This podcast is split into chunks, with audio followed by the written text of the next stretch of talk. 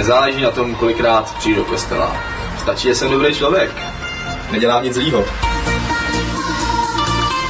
Jako miminko jsem byla pokřtěná.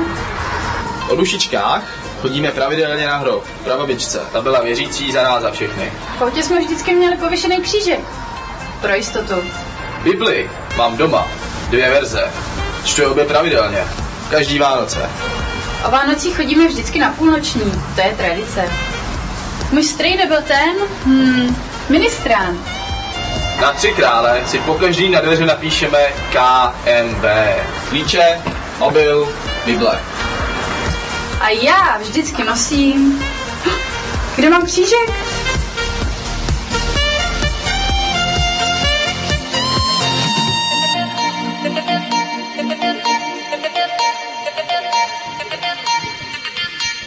Paradam pam. Tak, ještě jednou, vítej tady večer v ICF, vítej v kostele na lodi. Ehm, takže, instrukce z domova, srovnat, načechrat. Časem pochopíte určitě. Možná během kázání, když ne, tak v následujících letech. Tahle série se jmenuje Christian Atheist, křesťanský ateista. A já jsem si nakonec řekl, že začnu takovým krátkým mini příběhem o třech kazatelích, kteří se domluví, že vyrazí na jezero na ryby a oni se mají, já to za chvilku ještě řeknu, ale přemýšlel jsem, jaký tři hříchy si navzájem vyznají. Nakonec jsem zvolil ty, ty, ty lehčí. Takže oni vyrazí na jezero, jdou chytat ty ryby a když už jsou uprostřed jezera, tak ten jeden z nich dostane takový nápad a říká, tak bratři, co kdyby jsme, když jsme tady sami, široko daleko nikdo není, jenom ryby, co kdybychom si navzájem vyznali ty svoje temné stránky našich životů, takový ty temný kouty, co má každý z nás, že? A tak o tom chvilku diskutují, nakonec sami sebe navzájem přesvědčí a ten první říká, tak dobře, bratři, tak já se vám přiznám, já mám problém s alkoholem a už se vlastně nemůžu dočkat, až um, uvidím tu skleničku. A ten druhý říká, no tak já se vám taky přiznám, já mám problém s pornografií a už se nemůžu dočkat, až se dostanu k počítači. Ten třetí je chvíli stichá, oni ho začnou přemlouvat, my jsme se ti jak už vyznali, měli by si taky, takže se nechá nakonec přemluvit a říká, tak bratři, já mám problém s, po, s pomlouváním a nemůžu se dočkat, až se dostanu z téhle loďky. Když mě bylo 16 let, tak jsem, tak jsem si pokládal otázku, proč, jak to křesťanství může fungovat a připadalo mi to, že je to celý tak trochu pokrytecká záležitost, protože to přeci nedává smysl jít v neděli do kostela, jít do spovědnice, vyspovídat se, pak jít domů a cestou na cizím poli si nabrat brambory do síťovky a pak v neděli jít zase do kostela vyznat se ze svých hříchů. A co mě odrazovalo od, od víry nebo od následování Ježíše, bylo chování údajných křesťanů, kteří tvrdili, že jsou křesťany a přitom jejich životní styl nebo žili takový život, jako by křesťany vůbec nebyli. Od víry mě tehdy, a to jsem nevěděl, neodrazovali následovníci Ježíše Krista, ale křesťanští ateisté. A myslel jsem si, že takové rozporuplné chování je důsledkem toho odumírání a té degradace víry, která, která odumírala už někde od středověku. Pak jsem navzdory tomu všemu uvěřil a myslel jsem si, že takové rozporuplné chování je důsledkem té komunistické vlády Eh, toho předchozího režimu, že se ten komunismus snažil pokřivit a potlačit křesťanství. A i když může na obou těchto věcech být tak trochu pravda, tak eh, tenhle rozporuplný přístup existuje dodnes i mezi námi, ale existoval dřív než komunismus, existoval dřív než byl středověk, protože už apoštol Pavel psal o tomhle životním postoji. A psal to v dopise Titovi, kde píše, prohlašují, existují lidé, kteří prohlašují, že znají Boha, ale svými skutky to popírají. Jsou nesnesitelní, nepovolní a nepřipravení konat jakékoliv dobro. Smyslem téhle série není se začít do někoho trefovat, ale smyslem je mluvit o čtyřech způsobech, jak se člověk sice může prohlašovat za někoho, kdo zná Boha, ale jeho životní chování nebo jeho skutky to popírají. Takže v následujících čtyřech nedělích budeme probírat tyhle čtyři druhy lidí. Lidí, kteří můžou říct, věřím v Boha, ale neznám ho. Nebo věřím v Boha, ale nerespektuji ho. Nebo věřím v Boha, ale nepřeháním to. A nebo věřím v Boha, ale nedokážu mu plně důvěřovat. My se dneska zaměříme hned na tu první větu, a to je věřím v Boha, ale neznám ho. Náš vztah s Bohem jde skvěle přirovnat k manželskému vztahu.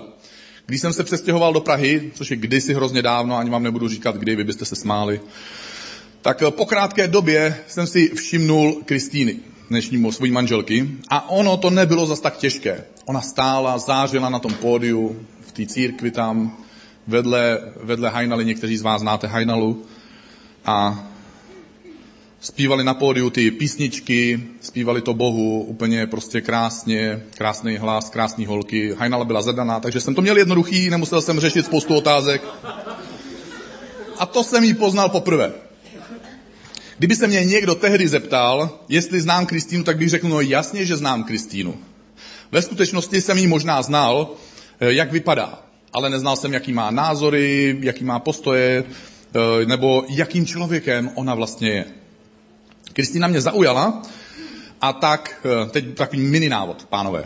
A jak jsem to dělal já, možná se nedá všechno, někteří mě slyšeli už to, tenhle mini návod a trošku se zděsili, takže není to úplně přenositelný všechno, klidně si to přefiltrujte. Udělejte si vlastně úplně, co chcete. Jo. No, bude to váš problém.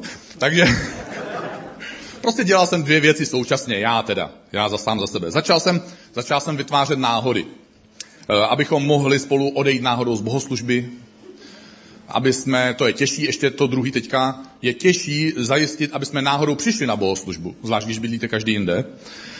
Um, a nechcete přitom vypadat jako stalker. A naštěstí tehdy na to neexistoval zákon, takže v pohodě.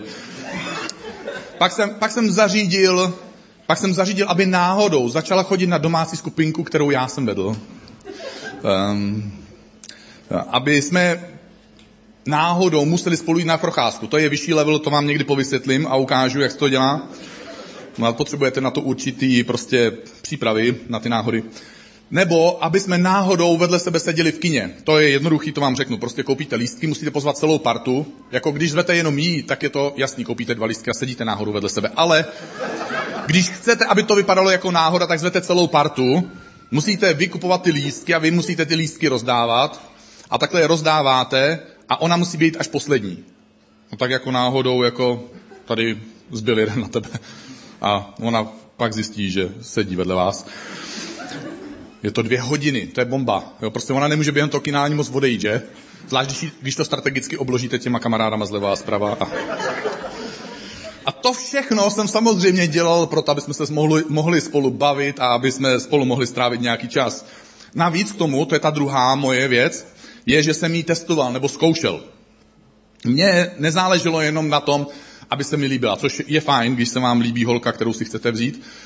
Nemusíte si vzít někoho, kdo se vám nelíbí, to určitě není nutný úplně za každou cenu. A taky jsem chtěl, aby byla křesťanka, ale nejenom, aby byla křesťanka, která jako o tom mluví hezky, umí hezky mluvit, ale taky, aby měla postoje, na kterých mě už tehdy záleželo. Chtěl jsem třeba, aby měla a to se netýká úplně každého, takže proto je to například nepřenositelný. Chtěl jsem, aby měla pozitivní postoj k tomu, že se budeme v budoucnosti stěhovat kvůli Bohu do jiných měst, protože já sám o sobě jsem věděl a do té doby už jsem to párkrát udělal, že jsem se přestěhoval do jiného města kvůli, kvůli tomu, že jsem chtěl s Bohem tam něco páchat.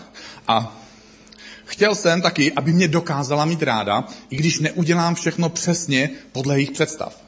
Protože, chlapi, existuje docela vysoký riziko, že minimálně jednou za, no nebudu říkat za jak dlouho, no to je docela krátká perioda, se prostě stane něco, uděláte něco, co není přesně podle jejího očekávání. Takže jsem si to chtěl ověřit, jestli to přežije.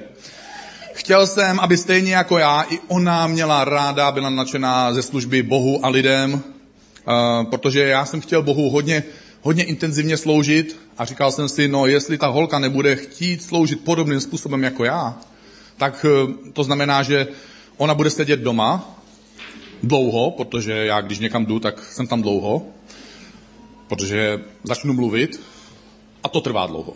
Pak ta cesta už je rychlá, ale to mluvení mi docela zabere. A takže jsem hledal holku, která bude nadšená z toho, že může sloužit v církvi vedle mě, nebo spolu se mnou, nebo ve stejný čas jako já. Takže teďka na nás doma čekají vždycky dvě prázdné židle. A oni nejsou ani smutný, ani naštvaný, prostě ani rozladěný. Prostě jsou takový neutrální a to mi vyhovuje. A tak jsem jednou vyzkoušel třeba a nedorazil jsem na její narozeniny. Ale nejenom na nějaký narozeniny, já jsem nedorazil na 18. narozeniny. A chtěl jsem vědět, jestli i pak mě bude mít ráda a jestli se ke mně bude hezky chovat, nebo jestli se urazí a bude ošklivá. Tak eh, vidíte, že jsme manželé, takže to asi nějak dobře dopadlo. Asi byla spíš hezky, hezky se chovala. Jo, hezky se chovala. A ona věděla, že mám rád jídlo a tak mi povyprávěla, co všechno dobrýho bylo na narozeninách. Takže to byla taková rostomilá a škodolibá pomsta současně. Taky jsem se radoval z toho, když jsem zjistil, že jednou za týden, nebo já nevím jak často, jde do, k rodině te, mojeho tehdejšího nebo našeho tehdejšího kazatele eh, pohlídat děti, vyprat něco, pouklidit, vyžehlit koši. Já jsem si říkal, wow, no jestli ona je ochotná tohle dělat pro cizí lidi, tak to bude úžasný, tu si chci vzít, protože to je hodná holka, obětavá, je skvělá. A když kazatel v neděli nebo při nějakém semináři dával výzvu, kdo cítí, že Bůh ho v budoucnu povede do jiného města, aby mu tam sloužil, a tak ať jde dopředu, že se za něho ten kazatel pomodlí. Tak já jsem se koukal, jestli ona jde dopředu. Protože kdyby tu neděli nešla dopředu, tak od pondělka by se přestaly některé náhody v jejím životě dít. Dalo by se říct, že už tehdy jsem jí tím párem díky těmhle různým zkouškám tak trochu znal. Ale pak po deseti letech manželství se mě Kristýna zeptala zákeřnou otázku. Chlapi možná jste ji taky už někdy slyšeli, a ta otázka zněla. Miláčku, vím, že muži ženám, prý se to říká, muži ženám až zas tak moc nerozumí, ale my už jsme spolu tak dlouho, ty už mi asi rozumíš, že? A chlapi, vy víte, co jsem odpověděl. Pokud ne, tak si otevřete notýsky, tohle si zapište, protože to budete reprodukovat někdy v životě. Řekl jsem jí, miláčku, jestli nechceš být zklamaná, tak už mi nepokládej takové otázky. S Bohem je to podobné. A samozřejmě nejde asi říct, že můžeme víru rozstřídit tak jednoduše, jak já to za chvilku udělám, ale pro dnešní zjednodušení tady mám vytvořené takové čtyři úrovně víry v Boha. První úroveň je, že věřím, že něco, že něco je. Asi máte mezi kamarády nebo ve svém okolí někoho takového. Nebo možná tady sedíš a říkáš si, ano, nevím, jak to je, prostě možná, že něco je. A takový člověk si obvykle řekne, já věřím, že něco je, ale nedávám tomu až zas tak konkrétní název, nepřisuzuji tomu žádná pravidla, um, ani jestli je to nějaká osoba, která by měla jakýsi charakter nebo vlastnosti nebo touhy, očekávání. Druhou úroveň lze vyjádřit větou, věřím, že Bůh je, ale neznám ho. Věřím, že Bůh je, ale taky se ho nesnažím víc poznat. Nebo radši nečtu Bibli, abych ho nepoznal víc. Abych aspoň, ať bych se o něm ani víc nedozvěděl, protože by mě to mohlo jakýmsi způsobem ohrozit. Možná bych mohl zjistit, že něco se mu nelíbí na mojem životě, nebo že něco musím, že něco nesmím a já prostě nechci žít tyhle ty pravidla různý. A tak s ním radši ani moc nemluvím, aby náhodou nemluvil ke mně, ani mu nedávám příležitost, aby ovlivňoval můj život. Prostě něco je, ať si to je, já jsem tady, taky jsem.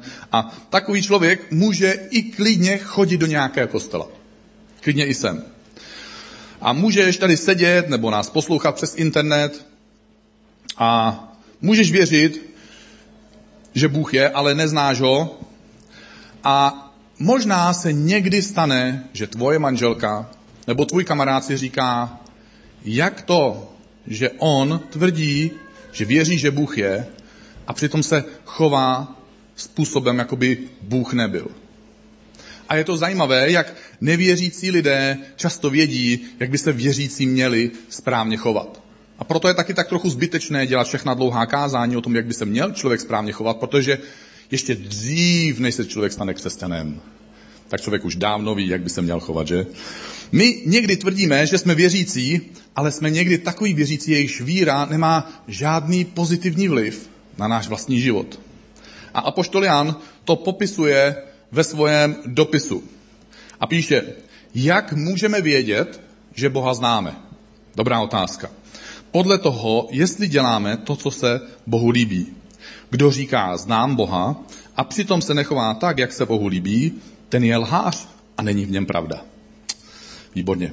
Třetí úroveň, jak lze vyjádřit, třetí úroveň víry, lze vyjádřit větou, věřím v Boha, znám ho, ale ne až zas tak moc dobře.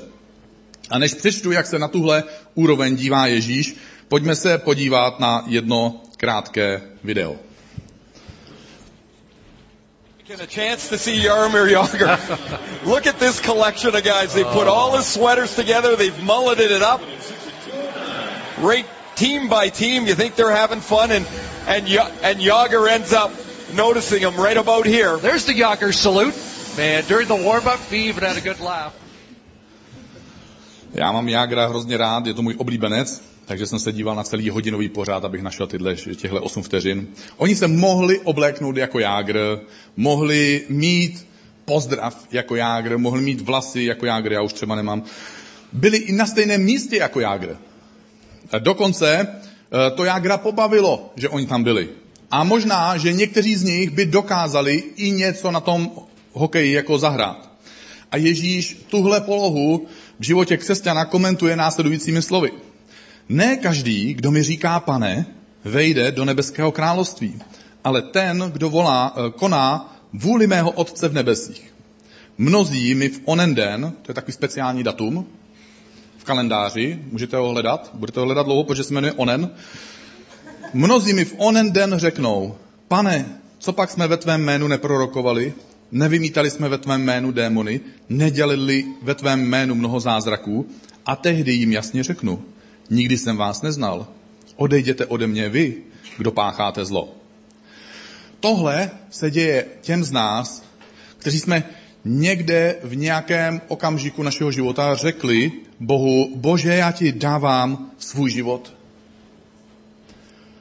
My takovou větu někde řekneme a pak uprostřed cesty se později obracíme znovu zády k Bohu a vracíme se k těm ubohým principům, kterými jsme otročili dřív a divíme se, proč se nám děje něco špatného v životě. Proč se moje vztahy rozpadají? Vždyť jsem přeci křesťan. Proč nemůžu najít pokoj ve svém srdci? Vždyť přeci věřím v Boha.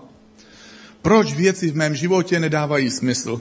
Proč vlastně mám pocit, jako by život byl jenom o té práci, školy, prostě jednou odrodím děti a prostě to nějak musím propařit, prožít, přežít, až do toho hořkého konce pak bude konec, to je všechno. Vždyť já jsem přeci křesťan, já bych měl přeci mít ze života něco jiného, něco víc. Já myslel, že jednou, až budu křesťan, že když řeknu prostě takovou tu kouzelnou, takovou tu jako magickou větu, jo, bože, dávám ti svůj život, a třeba to i budu myslet upřímně, takže se tohle všechno vyřeší. Ale křesťanství není o rozhodnutí, které se někdy přeci jenom musí udělat. Křesťanství není ani o žádných symbolických úkonech, které údajně mění neviditelný svět. Takže to není o tom, a nemyslím to špatně, jsem rád, že si dneska dorazil. Jo, aspoň můžu tak trošku to pokopat tady po zádech a trošku níž. A, ale křesťanství není o tom, že si splnil úkol a očknul si s modrým životě jako další kolonku, byl jsem v kostele. Křesťanství není o tom, že dneska bude mít večeři páně a že si teda vezmeš ten kalíšek a spolkneš ten chleba a díky tomu, jak si zázračně, bez jakýhokoliv kontextu prostě, protože jsi z něco očkrtnul. Křesťanství není ani o jakési magické síly víry.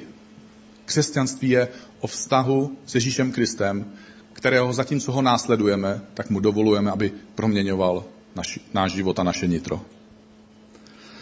Nejde očekávat, že budeš dělat stále to samé, co tě dovedlo do nějakého bludiště nebo zmatku ve tvém životě a přitom očekávat, že výjdeš ven. A poštol Pavel nám vzkazuje tohle v dopisu Galackým. Dokud jste ještě neznali Boha, otročili jste těm, kdo přirozeně nejsou žádní bohové. A ty si musíš dosadit sám za sebe, co to pro tebe a konkrétně ve tvojem životě vlastně znamenalo ti jiní bohové, protože pro každého z nás to bylo něco jiného. A píše dál, teď jste ale Boha poznali. Proč se teda, panenko skákavá pro všechno na světě, znovu obracíte k těm chabým a ubohým principům a chcete jim znovu otročit? To je dobrá otázka. My když jdeme k nějakému novému cíli, my očekáváme ty nové výsledky a pak se obrátíme zády, tak nemůžeme očekávat, že dosáhneme toho, co jsme tak moc chtěli. Čtvrtou úroveň víry lze vyjádřit větou věřím Boha, znám ho velmi osobně a sloužím mu celým srdcem. Tohle bych ti přál. Takovýhle člověk, když čte Žálm 63, který budu za chvíli já číst, tak pro něj tohle čtení není náboženská básnička příliš nadšeného kazatele. Ale až já to budu dneska číst, tak někteří z vás to pocítí. Tohle je náboženská básnička příliš nadšeného kazatele. On to moc žere. Prostě jemu to až už prostě ustřelilo mozek, asi už není normální. Ale pro někoho je, jsou tyhle věty vyjádřením jeho vlastních pocitů a emocí. Až to budu číst, tak ty sám ve svém srdci můžeš říct, jak to cítíš, jak to prožíváš a co to pro tebe znamená. A nemůžeš se ani obelhat, takže prostě já nemusím teďka nikomu tady šťourat do života. Ten autor toho žalmu píše, Bože, ty jsi můj Bůh, tebe hledám. Bože, moje duše po tobě žízní. Moje tělo po tobě dychtí jako suchá země, prahnoucí po vodě. Kež bych tě, Bože, znovu viděl ve tvoji svatyni. Kež bych, Bože, znovu viděl tvoji sílu. Kež bych znovu zakoušel tvoji slávu. Bože, tvoje láska je lepší než celý můj život. Moje rty, moje ústa tě budou opěvovat, budou ti zpívat písnička, budu tě chválit, Bože. Budu tě chválit po celý svůj život a ve tvém jménu budu pozvedat ruce. To neznamená, že když máš takový pocit, že jsi nějaký lepší člověk, nebo že jsme lepší lidi, ale znamená to, že jsme nadšení. Nadšení z naší cesty s Bohem a jsme nadšení z toho, že je to takhle osobní mezi mnou a Ježíšem.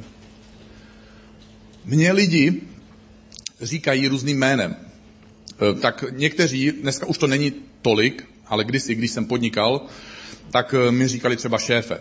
Dneska mi někteří říkají pastore třeba a my se neznáme až zas tak osobně. Neznamená to, že mě hodně osobně znáš, ani to v mém případě třeba není až zas tak nutný, možná to ani není žádoucí třeba, abys mě znal třeba úplně intimně nebo tak, takže to nevadí. Ani to není možný pro některé informace. Ale současně se dá říct, že když mě někdo takhle oslovuje, tak mě asi respektuje, je to fajn, je to hezký a je to určitě v pořádku. Může se taky občas stát, že na loď dorazí moji bývalí spolužáci. Takže kdybyste v tom zástupu lidí uslyšeli pozdrav ty vole, dětku, čau, kpč a tak dále prostě, tak, eh, tak já vím, kdo na mě promluvil. Vůbec se nelekejte, prostě to není nic osobního, to byl přátelský pozdrav od lidí z mojeho, prostě to není vlastně ani můj život, to jsou prostě, to je skina, jako tam promítali film, já jsem tam hrál a eh, to jsou moji spolužáci. My jsme spolu prostě chodili do hospody, tam mezi večeří a večerkou na intru. Pak jsme sedli na betonové schody, kde jsme kouřili bez filtrovky, eh, plivali na zem a měli blbý poznámky na holky, které šly z večeře taky na intr a doufali jsme, že si takovýhle bezdomovců všimnou a sednou si k ním a pokecají si s nima. Tak eh, trvalo to asi čtyři roky, než jsem zjistil, že to nefunguje. Takže tomu se můžete vyhnout. Pak někdo mi říká Dane nebo Danieli. To jsou většinou moji kamarádi, lidi, které mám rád a lidi, kteří mají rádi mě. A pak mi občas jeden člověk na světě napíše zprávu nebo mě osloví a tam zazní to slovo miláčku. Hmm. S touhle osobou já chci jít opravdu až na kraj světa. Chci s ní prožít zbytek svého života. Chci prostě s ní mít všechno to dobré i zlé a chci a užívám si a prožívám tu radost z té hloubky vztahu a z toho, že se tak osobně známe. Že známe o sobě to, v čem jsme dobří, i v tom, či, že jsme někdy zlí a že se máme rádi navzdory tomu a někdy i díky tomu. A možná ještě něco na té cestě společně navzájem o sobě objevíme. Autor žalmu, devátého žalmu to vyjadřuje vůči Bohu, když tvrdí a píše, v tebe Bože doufají ti, kdo tvé jméno znají. Bůh má jméno. A podle toho, jakým jménem Boha oslovuješ, možná ne při společné nějaké veřejné modlitbě, i když někteří to dělají i při veřejné modlitbě, ale určitě když jsi sám. Tak podle toho můžeš posoudit nebo odhadnout, jak dobře, nebo ještě lépe řečeno, jakým způsobem Boha vlastně znáš, za koho ho máš a kým pro tebe Bůh je. Někdo řekne všemohoucí Bože, když začíná tu modlitbu. A určitě to znamená, že ten člověk Boha respektuje a že chce žít způsobem, který se Bohu líbí. Někdo možná říká při modlitbě Oče náš, jen si na nebesích, posvěd jméno Tvé. A možná to někdy je modlitba, která vyjadřuje tvoje touhy a emoce, ale pokud je to tvoje jediná modlitba, pak možná taková modlitba už není modlitbou a je to jenom jakási řechtačka, která vydává ten rachotivý zvuk, zatímco ty myslíš na něco jiného a není v tom žádná emoce, žádná melodie žádné nadšení.